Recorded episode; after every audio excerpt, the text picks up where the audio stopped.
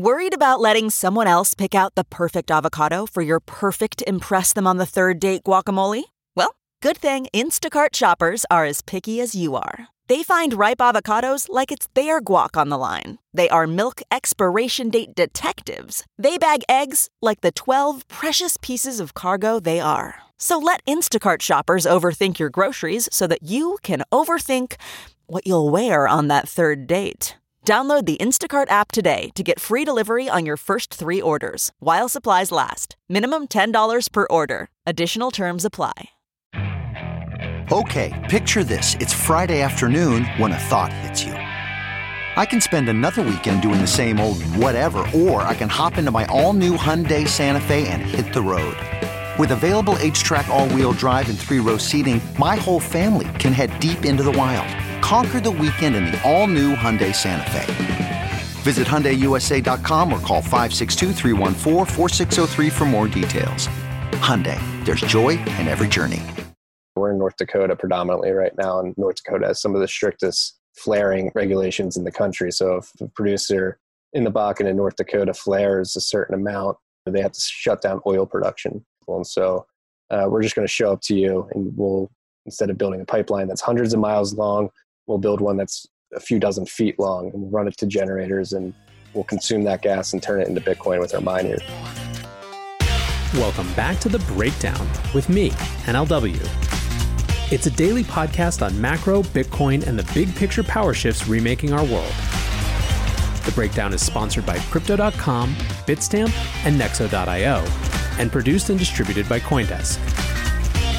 What's going on, guys? It is Tuesday, September 22nd, and today I'm excited to share a conversation that I've been waiting to share for months.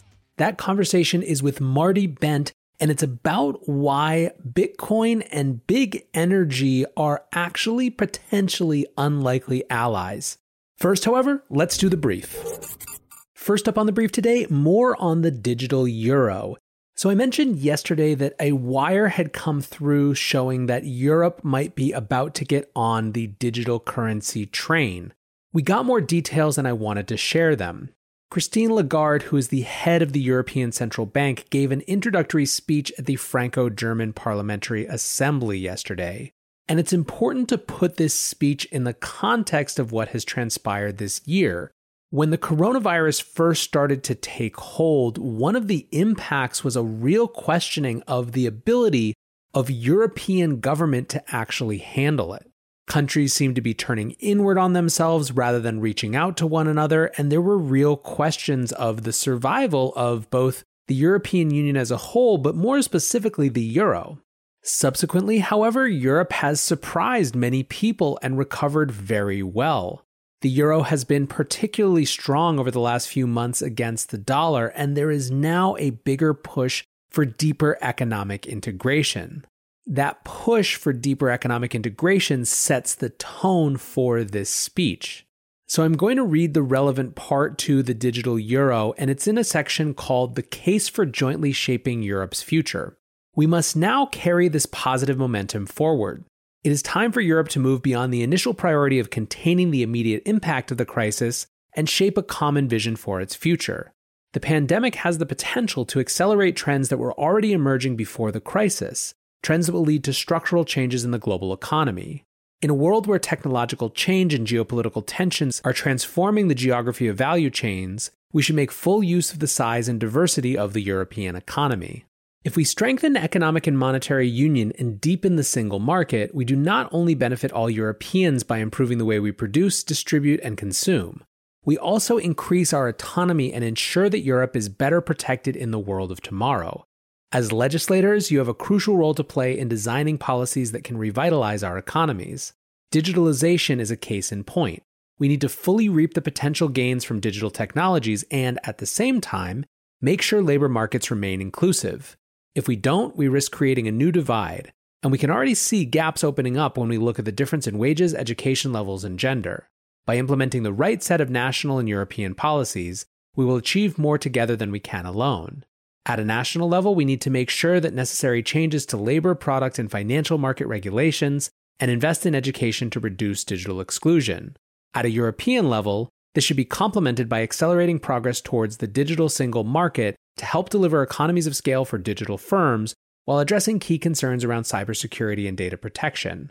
In a more digital economy, we also need to ensure the strength and autonomy of the European payment system.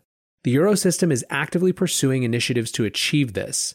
We are also exploring the benefits, risks, and operational challenges of introducing a digital euro. A digital euro could be a complement to, not a substitute for, cash.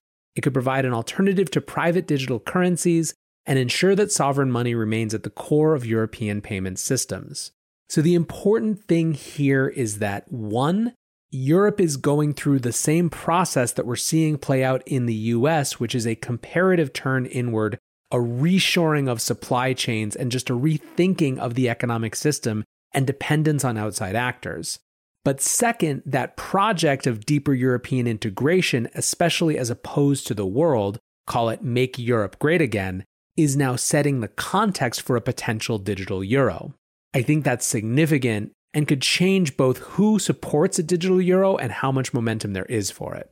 Next up, let's look at some crypto guidance a little closer to home. The Office of the Comptroller of the Currency and the SEC have provided some new guidance around stablecoins. Stablecoins have obviously been one of the breakout crypto stars of 2020, growing as fast as $100 million a day in total circulating supply. That total supply started the year at something like 4.8 billion and is now closing in on closer to 20 billion. That said, stablecoins have existed in something of a regulatory gray area. With this new guidance, however, banks are officially allowed to work with them. Here's how Coindesk described it Stablecoin issuers have been using US banks for years, but in an unclear regulatory environment. Now, the OCC wants federally regulated banks to feel comfortable providing services to stablecoin issuers, it said in a press release. An accompanying interpretive letter signed by Senior Deputy Comptroller Jonathan Gould explained that while banks should conduct due diligence and ensure they assess the risks of banking any stablecoin issuers, stablecoins are becoming increasingly popular. Now, in some ways, this might not be surprising given that the head of the Office of the Comptroller of the Currency was formerly general counsel at Coinbase. However, it's good news for people who are invested in this ecosystem. Access to banking services matters. I went deep on this on Saturday's show on Kraken and its new banking license. And one example I pointed to there was India and how restrictions in who could bank crypto companies led to that industry being totally stagnant for nearly two years. Last up on the brief today, Secretary Steve Mnuchin and Jay Powell are headed to the Hill. The Treasury Secretary and the head of the Federal Reserve are both testifying before Congress today on further stimulus efforts. From the written statements, it seems that the Fed is going to paint a picture where, while some parts of the economy are coming back significantly, there are still serious concerns when it comes to the path of recovery. Secretary Mnuchin is likely to focus on the stalemate around further support and the risk that is growing of a government shutdown. To get a sense of where the narrative is, just look at the Wall Street Journal piece that ran just beside this that said, Laid off workers cut spending, hunt for jobs as extra unemployment benefits run out. In an election cycle, no one wants to be the party, no one wants to be the politician, that left hurting families behind. So expect to see more stimulus coming down the pipe. But with that, let's shift to our main discussion with Marty Bent. For the vast majority of you, Marty Bent will need no introduction. He is the host of Tales from the Crypt, and he is the author of the eponymous daily newsletter Marty's Bent, which, for my money, has perfected the art of the one thought medium. Marty is a deeply invested Bitcoiner, and in this conversation, we actually talk about a different part of his role, which is his role with Great American Mining Company. The idea of Great American is to do two things simultaneously to help energy companies use the energy that they're pulling from the earth more efficiently by having on site mining, while also contributing to energy independence. Former breakdown guest and venture capitalist Jeff Lewis called Great American Mining Company and the idea of Bitcoin and oil coming together the type of narrative violation that gets him incredibly excited, and I agree wholeheartedly. I think the idea of using more of the energy that we're extracting from the ground bringing more mining home to the US while also increasing energy independence is a really powerful combination of things. So I hope you enjoy this conversation. All right, we are back with the man, the myth, the legend, Mr. Marty Bent. How's it going, sir? Going good. Happy to be back. Thanks for having me. Yeah, so uh, I'm really excited to have this conversation. It's one that I've actually been thinking about for like nine months since the last time I had you on the show, which actually at the very beginning, right when I was kind of transitioning from uh, what I've been doing before to the actual podcast. But um, I wanted to start first. I want to get your uh, your hot take on one thing, which I think is really fascinating because it kind of intersects the Twitter conversation. So obviously, this week we found out that MicroStrategy had bought not just the 250 million that we knew about, but they ended up buying 175 million more in Bitcoin, right?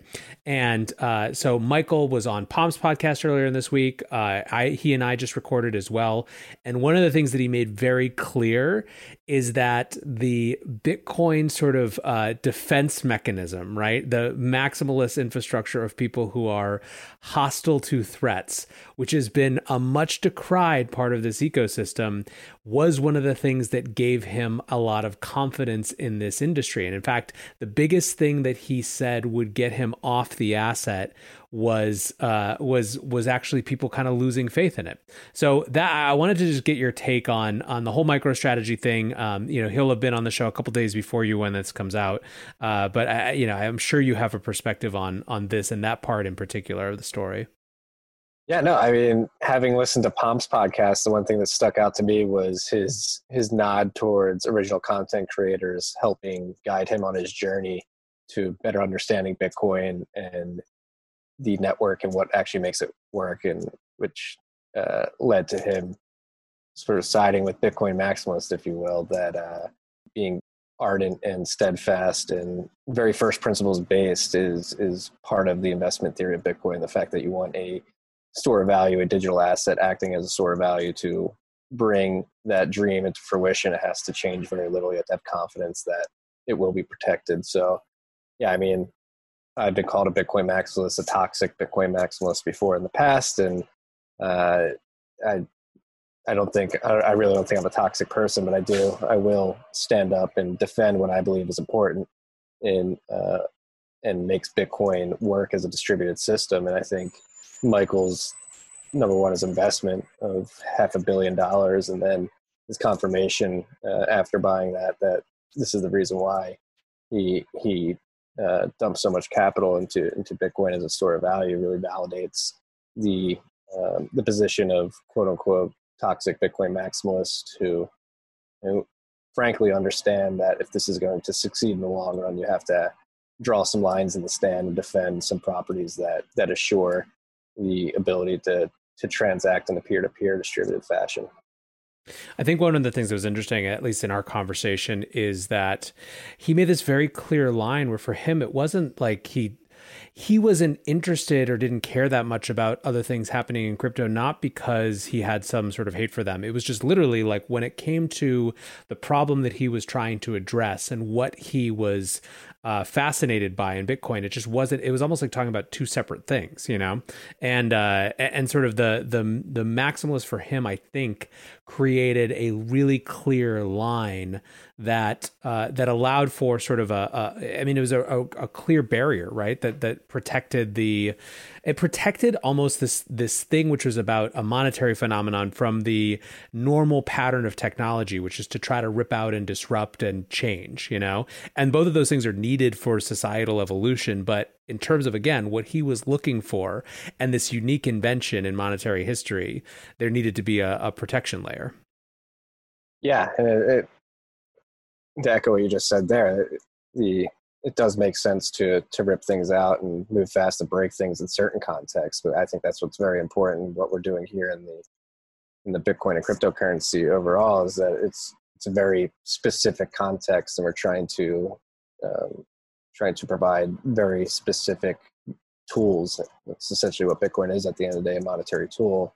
uh, to the market at the end of the day. And if that tool is to be successful, it has to have certain properties that must must be defended and uh, frankly, uh, other things, especially at the protocol level, that seem like they would be advantageous, frankly, aren't. And and you, I say this often in the newsletter and on the podcast. Uh, Bitcoin, there's beauty in Bitcoin simplicity. The fact that it does very few things very well, uh, and those things are, are guarded by a community of Bitcoin users. I know people hate the word community, but whatever. It's it's, it's true to an extent. Uh, people defending those properties, uh, both locally and then uh, in action via running full nodes, is is beautiful to see. And I think again, bringing it back to the context of other technologies, may make sense in some domains, but in uh, the domain of digital hard money, it, it, the, the context uh, demands that you draw some lines in the sand and defend them. Absolutely. What's going on, guys? I'm excited to share that one of this month's breakdown sponsors is Crypto.com. Crypto.com offers one of the most cost efficient ways to purchase crypto out there, as they've just waived the 3.5% credit card fee for all crypto purchases. What's more, with Crypto.com's MCO Visa card, you can get up to 10% back on things like food and grocery shopping. When you buy gift cards with the Crypto.com app, you can get up to 20% back. Download the Crypto.com app today and enjoy these offers until the end of September. Bitstamp is the original global cryptocurrency exchange. Since 2011, Bitstamp has been the preferred exchange for serious traders and investors, trusted by over 4 million customers, including top financial institutions. Bitstamp is built on professional grade trading technology. Their platform is powered by a NASDAQ matching engine, and their APIs are recognized as the best in the industry. Download the Bitstamp app from the App Store or Google Play, or visit bitstamp.net slash pro to learn more and start trading today. That's bitstamp.net slash pro. In this crisis, many investors aim to keep and grow their digital assets. Others seek to maximize the yield on their cash. Nexo allows you to achieve exactly these two goals. The company offers instant crypto credit lines against all major cryptocurrencies, with interest rates starting from only 5.9% APR. Nexo also lets you earn up to 10% annually on your fiat and digital assets. What's more, interest is paid out daily, and you can add or withdraw funds at any time. Get started at nexo.io. Last time we talked, you were telling me about Great American Mining and your plans, but you guys weren't public yet. And my memory was jogged. This is something that I've been following for a long time, even before we had that conversation. But you tweeted out the other day Bitcoin and the oil and gas industry have a symbiotic relationship that most don't realize at the moment. The prospects of American energy independence have never been better if you're paying attention.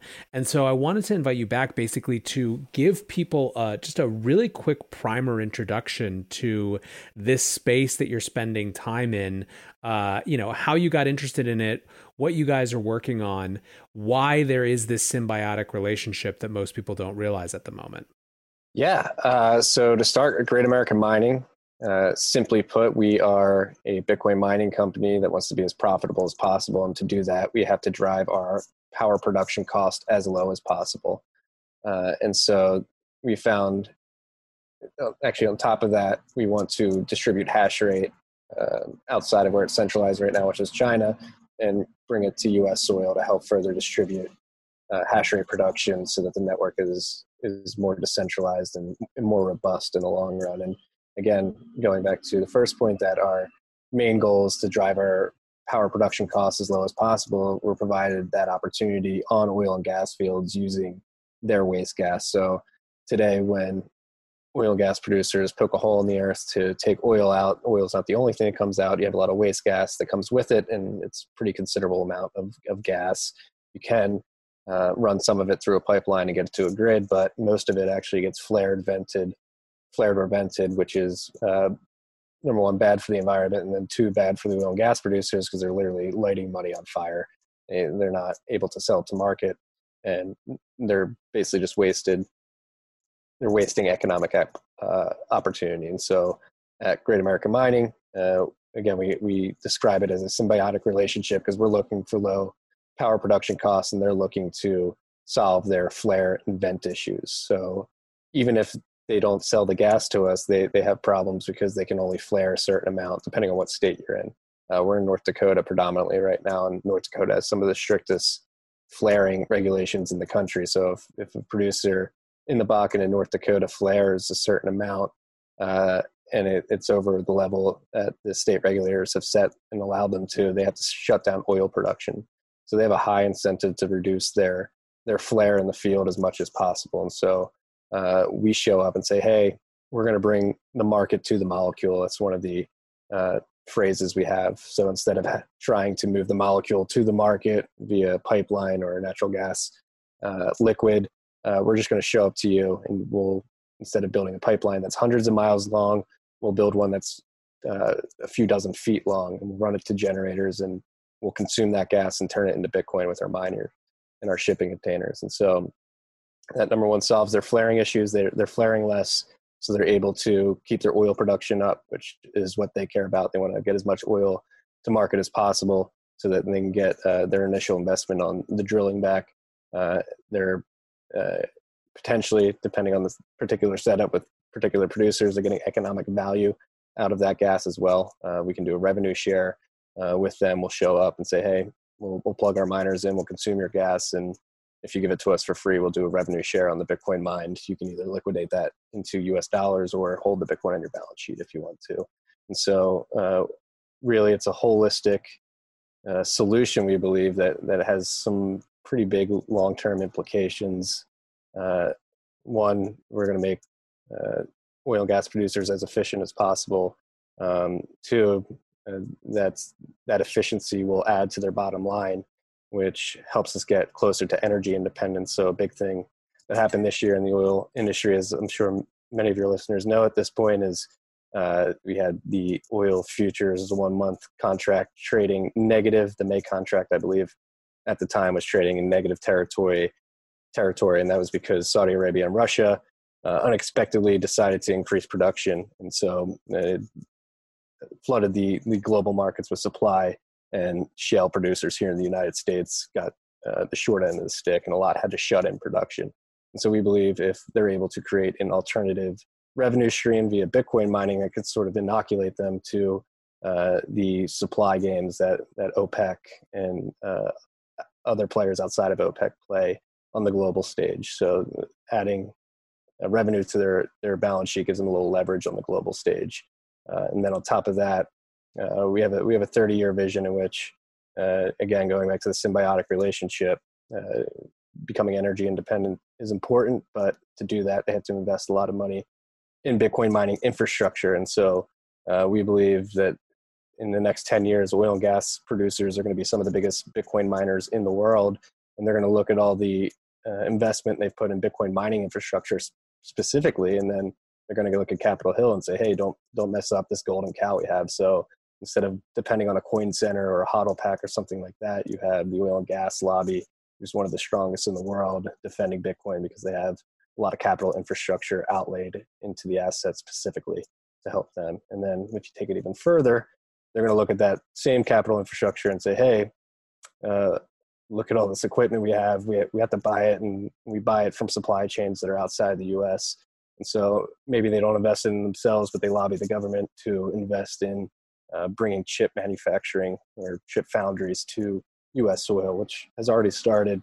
Uh, not for this reason particularly, but the Trump administration announced earlier this year that they're going to invest uh, alongside TSMC to bring a foundry to uh, Arizona. So I think long term, we're going to become as efficient as possible with the wasted energy that we're wasting. Uh, we're going to become energy independent, and uh, Bitcoin's going to be the way to do that. And because of that, we'll have one of the strongest lobbies protecting Bitcoin, and then hopefully uh, we'll be investing in supply chain uh, in North America so that we can uh, better protect ourselves from uh, global supply chain issues.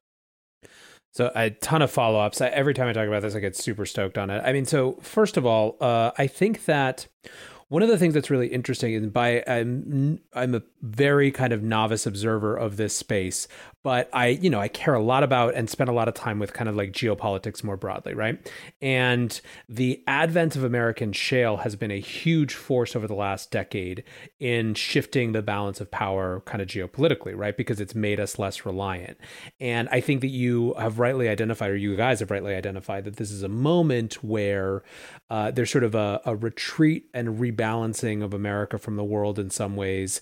There's a shifting of powers. Like people are trying to figure out where things are. And I think that you know, it doesn't fall clearly. And in fact, part of what makes it so interesting to me is that it, it doesn't fall clearly on partisan lines like a lot of other issues, right? There's broad agreement, especially after coronavirus uh, and the, the shortages we saw of medical supplies and things like that, that we have to view supply chains and as, you know, as, as part of kind of national security, as part of national interest in a different way. And, uh, and, and it's interesting to me that Bitcoin has become, or, or you're proffering Bitcoin as a solution solution to one of the sort of uh, you know challenges Achilles heels of this industry, uh, which is this sort of inefficiency on site of being able to fully capture and maximize the energy that's being produced.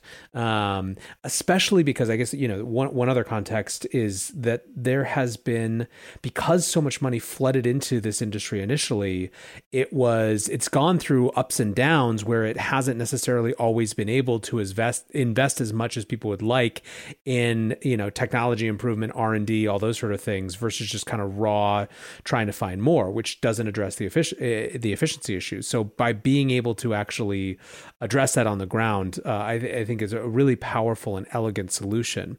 I guess it brings me to my question which is what have you guys found the response to be? Are people interested? Is it kind of mixed? Is it entirely based on who you're actually talking to?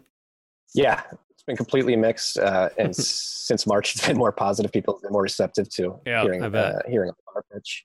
Uh, yeah, it varies from producer to producer, from state to state. Again, depending on the regulatory environment. Uh, some producers in certain jurisdictions have a much higher incentive to solve this problem than uh, other producers in other jurisdictions.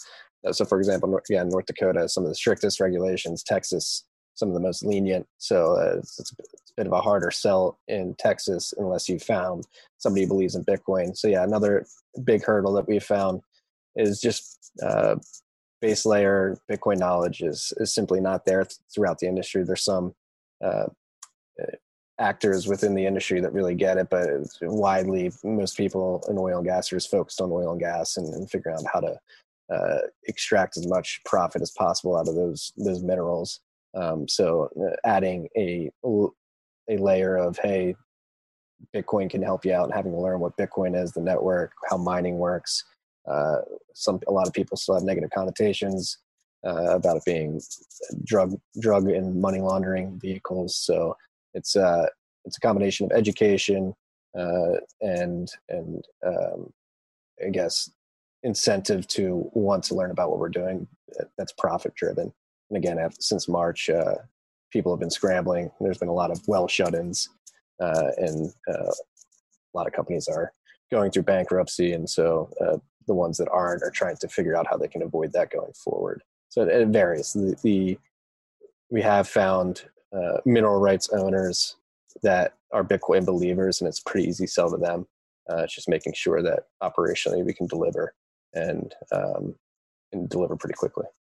I mean, it definitely feels to me like one of those gradually then subtly sort of uh, spaces where, I mean, uh, not to put it too bluntly, but you guys are probably going to be pushing a boulder up a hill for a really long time when it comes to that education.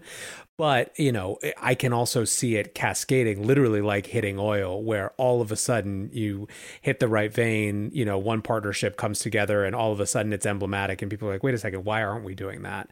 And I imagine part of the difficulty is like being able to have this 30 year vision, but then figure out the right ways to kind of bring people into it that aren't just overwhelming instantly. Yeah. And we found actually one of the best ways to have people come to an aha moment is they actually just get a container live and on site and the, the operators and the contractors working on the field just see our our, our loud green box and like what the hell is that thing doing we're like hey we're we're helping reduce that flare you see these two flare stacks the one on the right's a little uh, less robust than the one on the, the left. And that's because instead of flaring a lot of that gas, we're going to siphon it off to these generators that power our Bitcoin miners. And then we turn that into digital gold and, and make a profit off of it. And uh, the actual visualization of the container on site is uh, something material that, that these operators can grasp. So that's also, if we can, are lucky enough to convince some operators to, to let us do a pilot, that's usually um, the best best way to really drive the point home and, and, get them thinking seriously about expanding. Yeah, I mean, I guess one one question that's just uh, specific to the business is how much is how much is it sort of a, a, technology play versus a logistics play for you guys, right? Like, is there a unique or proprietary technology for siphoning off the gas into mining, or is it kind of uh, just putting putting components together in a process that actually makes sense and makes it economically profitable for everyone? Yeah, for the most part, um, Bitcoin mining is pretty straightforward.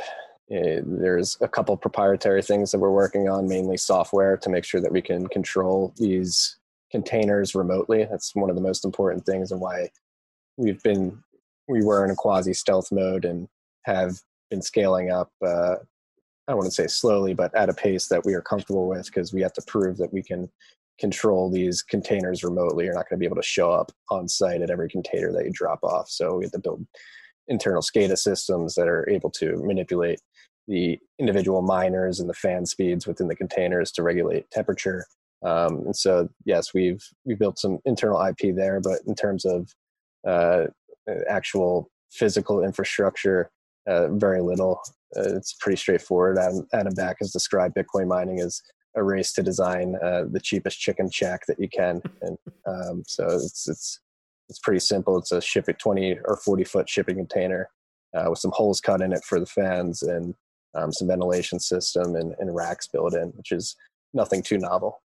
Awesome. Um, so the the other part that I wanted to come back to is uh, this idea of uh, of kind of onshoring or reshoring Bitcoin mining away from China to the U.S. I'm interested in your take on kind of why that's significant, why that's important to you guys. Um, but then maybe secondarily, uh, I'd love to hear your thoughts on um, the idea of recruiting corporations, basically the corporate sector, the private sector as an ally. Something that I talked about actually last week on the show was if you have governments over here and kind of this private network, you know, distributed network money over here, there's a third leg of this stool of actors, which is corporations. And it seems like they could go either way, right? There's potential good incentive for them to not want these sort of disruptive technologies. But if you get them bought in and it's profitable for them, all of a sudden they create this big force and you can potentially take advantage of that, existing infrastructure for lobbying, et cetera, that they have. So yeah, I mean, I, I would love to hear just, I guess, a little bit more on that side of the vision and, and why it's important. Yeah. So f- first to touch on China, I mean, it's pretty well known.